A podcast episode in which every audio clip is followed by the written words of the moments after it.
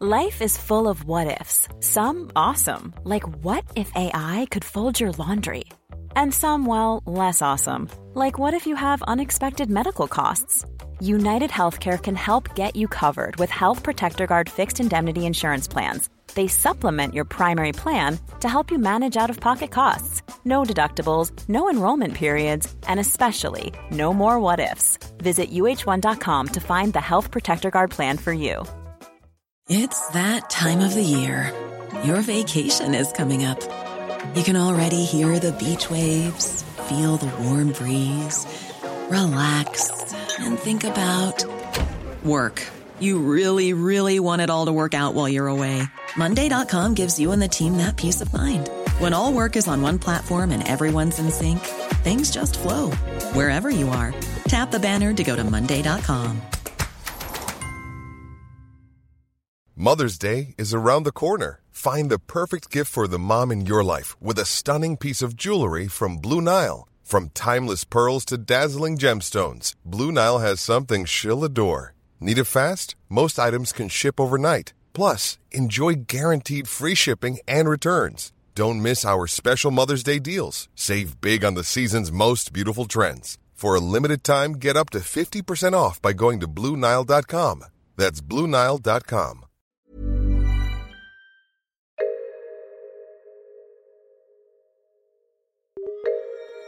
Hello Buglers, I'm Andy Zaltzman and this is Top Stories, the show that celebrates old bugles. Why can't things be like the old days, eh?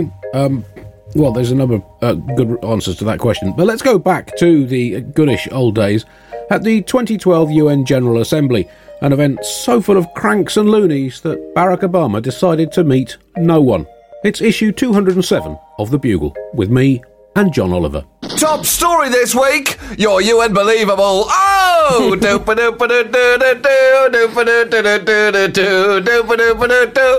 Your UN believable. Oh!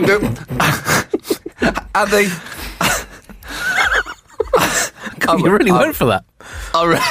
Really went for that. I took two bats into the on deck circle there, Andy. Andy, this week has been the UN General Assembly here in New York, and it's been easy to tell that it's been going on by the hundreds of screaming teenage girls outside whatever hotel Secretary General Ban Ki-moon is rumoured to be staying in. I think they all call themselves Mooniacs, Andy, and they're big fans of the 68-year-old diplomatic dreamboat.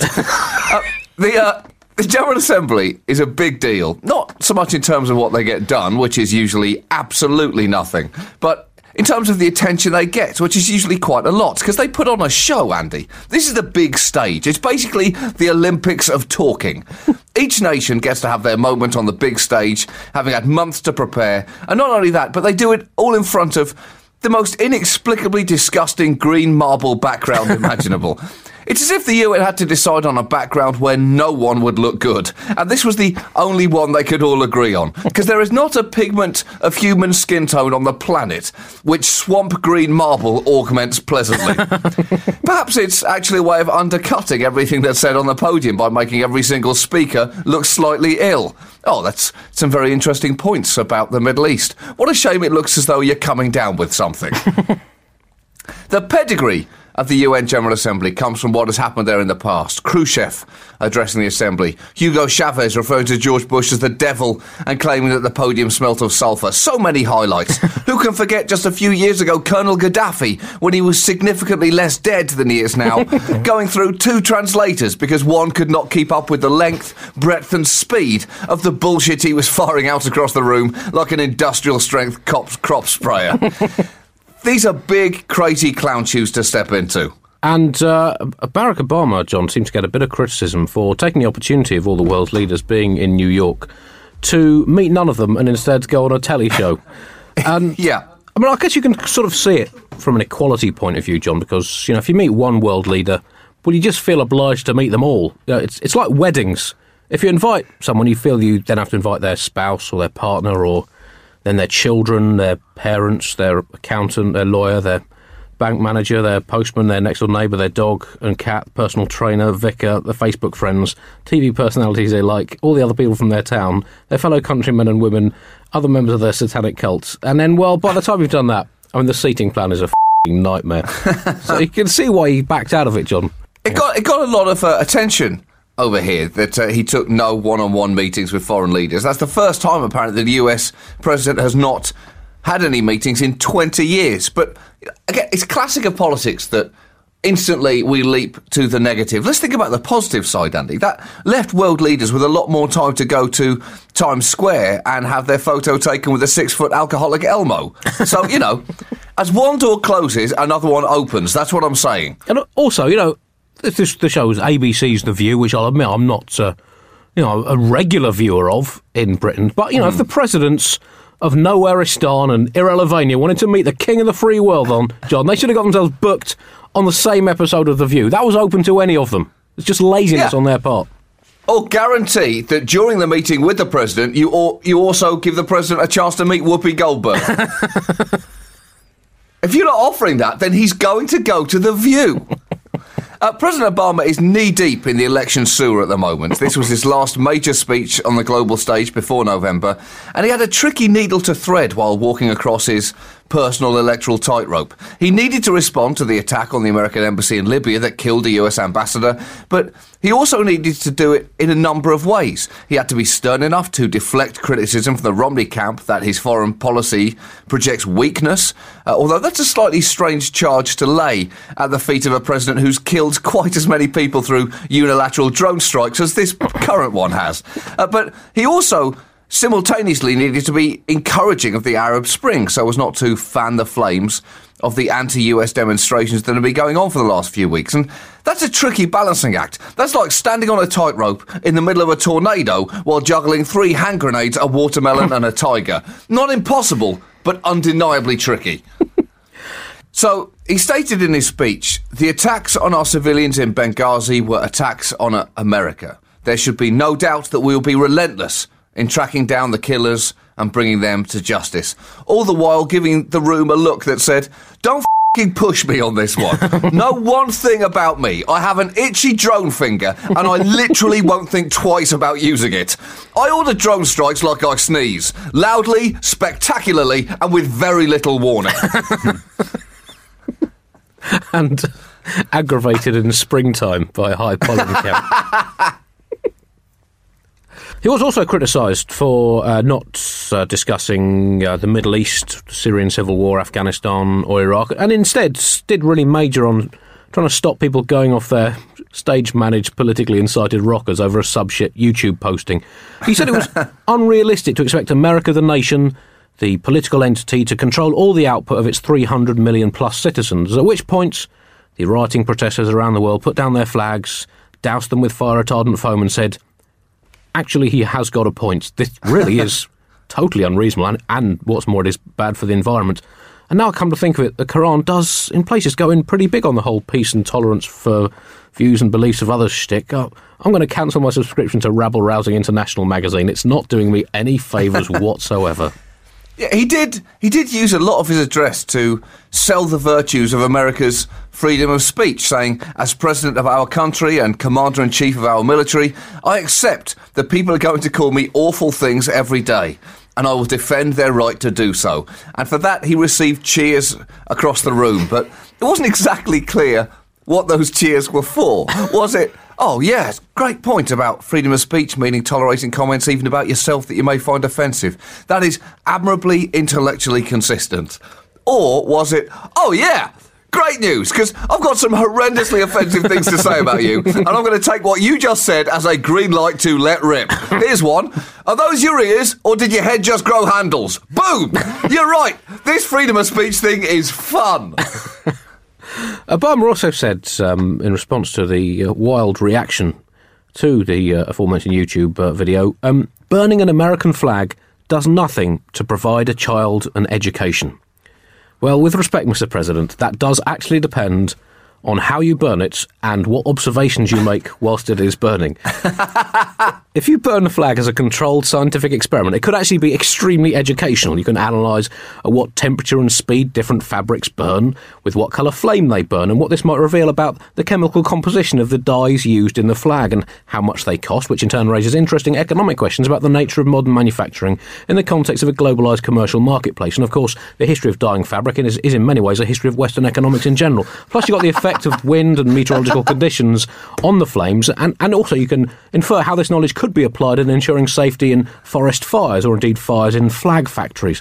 Also might help educate the child in why flags became such important and emotive political symbols of national, political and religious identity at a time when people were looking for unity and social control. In fact, the history of the flag is in many ways a history of civilization itself, and the Stars and Stripes specifically expresses the history of a modern nation emerging proudly from its colonial past to forge a new independent character for itself in a changing world, which of course, with the upheaval in the Arab world in the last years, is actually an extremely valuable object lesson in the reformation of nation states. And you can also find out why, when you burn an American flag, it's always the star representing Alaska that burns first, and the last stripe left is always Connecticut.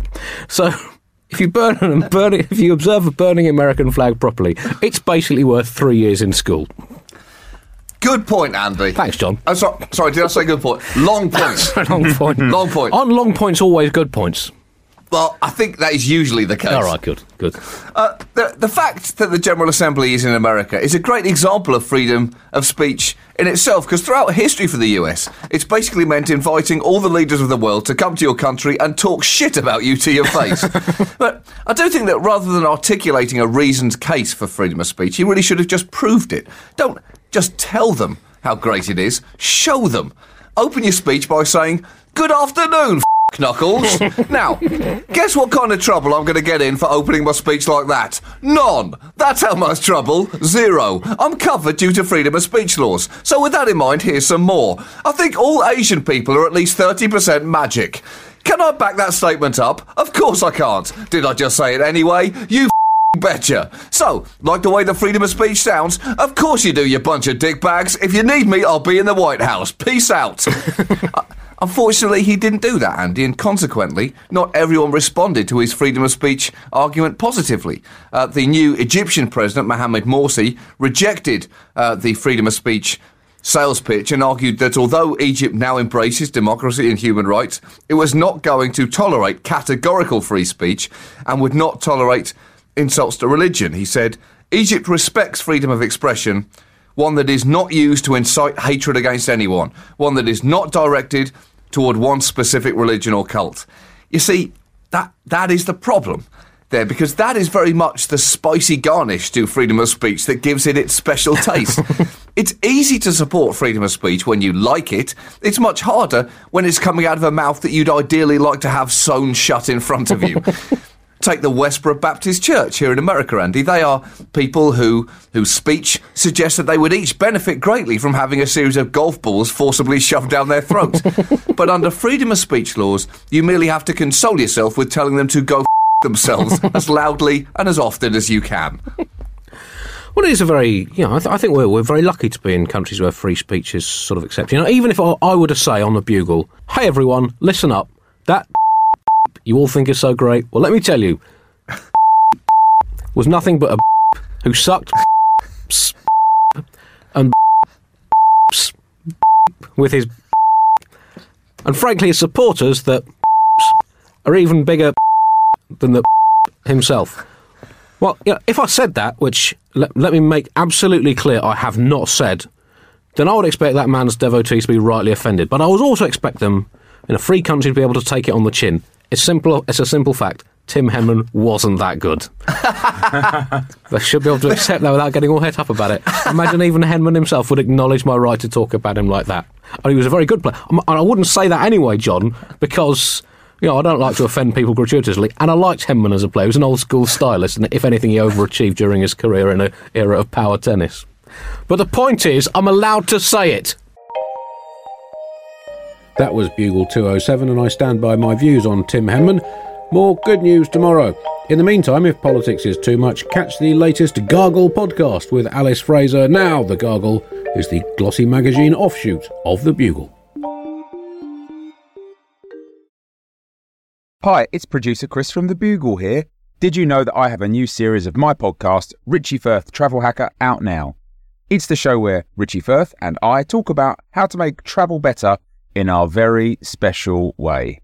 In this series, we discuss Lime bikes, Teslas, the London Overground, and a whole bunch of other random stuff that possibly involves wheels or tracks or engines of some variety. God, what a hot sell this is. I mean, you must be so excited. Listen now.